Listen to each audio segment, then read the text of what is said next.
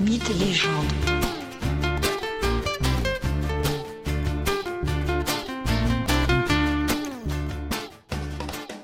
Bonjour à tous et bienvenue dans ce nouvel épisode de Mythes et légendes.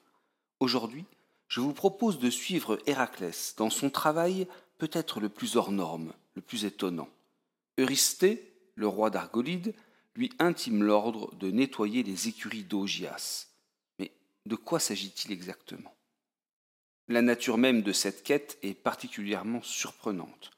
Eurysthée souhaite ici à la fois mettre au défi le héros et l'humilier en l'obligeant à réaliser cette tâche laissée normalement aux serviteurs et aux esclaves. Qui est Augias Il s'agit, tout comme Héraclès, d'un homme dont le père est un dieu. Deux divinités pourraient être son père, selon les légendes, soit Poséidon, le dieu de la mer et des océans, soit Hélios, le dieu soleil. Mais Augias, et c'est cela qui nous intéresse aujourd'hui, possède un splendide troupeau de plusieurs milliers de têtes, des vaches. Un troupeau qui fait de lui l'homme le plus riche. Et si ce troupeau est si beau, c'est parce que les dieux lui ont offert un avantage certain. Ces bêtes ne seront jamais malades et seront fécondes. Aussi, les animaux se reproduisent et le troupeau augmente et augmente encore. Ce troupeau splendide compte essentiellement des vaches, mais aussi de merveilleux mâles. 300 taureaux noirs à pattes blanches, et 200 taureaux rouges. Ces derniers sont les taureaux reproducteurs.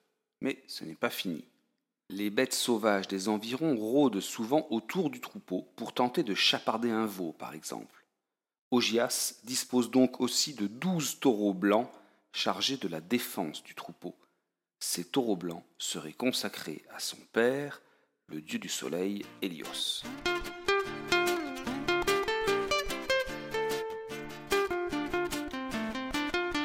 Augias est roi d'Élide, une région au nord-ouest du Péloponnèse, non loin de Olympie.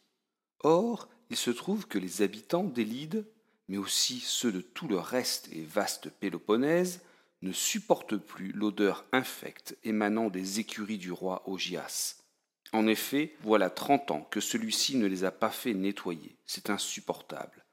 De plus, il y a tant de bouse que plus personne ne peut labourer et semer les champs des environs. Voilà, c'est dans ce contexte que Héraclès, le héros d'Argolide, arrive à Élide.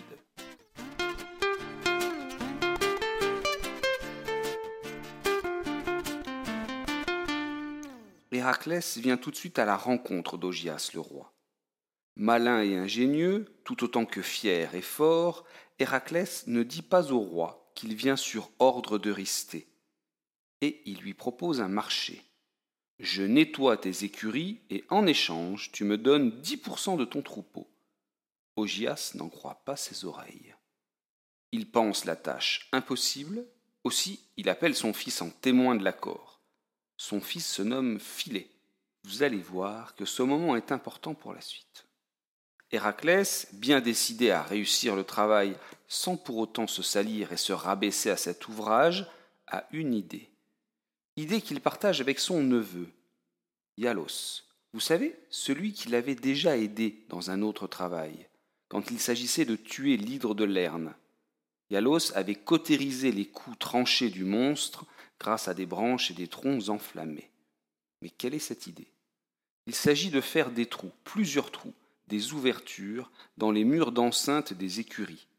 Puis Héraclès, le héros, creuse les berges de deux fleuves voisins, le Péné et l'Alphée, pour en dévier le cours et que les eaux s'engouffrent vers les écuries.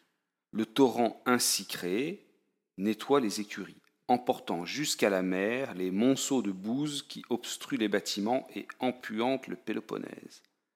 Héraclès réussit ainsi son travail en une seule petite journée, sans même s'être sali le moindre petit doigt.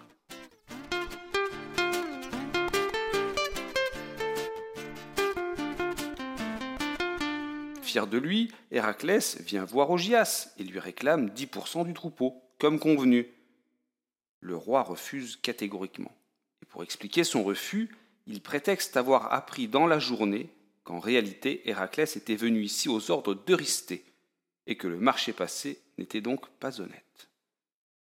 Héraclès n'est pas du tout d'accord avec Ogias, à qui il vient de rendre un immense service. Aussi, il porte le conflit devant des juges.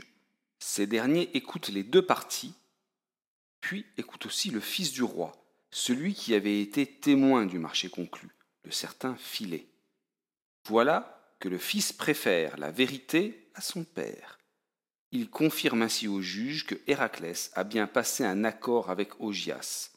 Ainsi désavoué par les juges, Ogias est fou de colère. Il décide donc de bannir son fils et Héraclès du royaume après avoir payé son dû. Mais Héraclès n'en a pas fini pour autant. En effet, Eurysthée apprend que le héros a reçu les fameux 10% du troupeau pour son travail. Et puisqu'il a reçu un salaire, le travail ne peut être compté comme valable.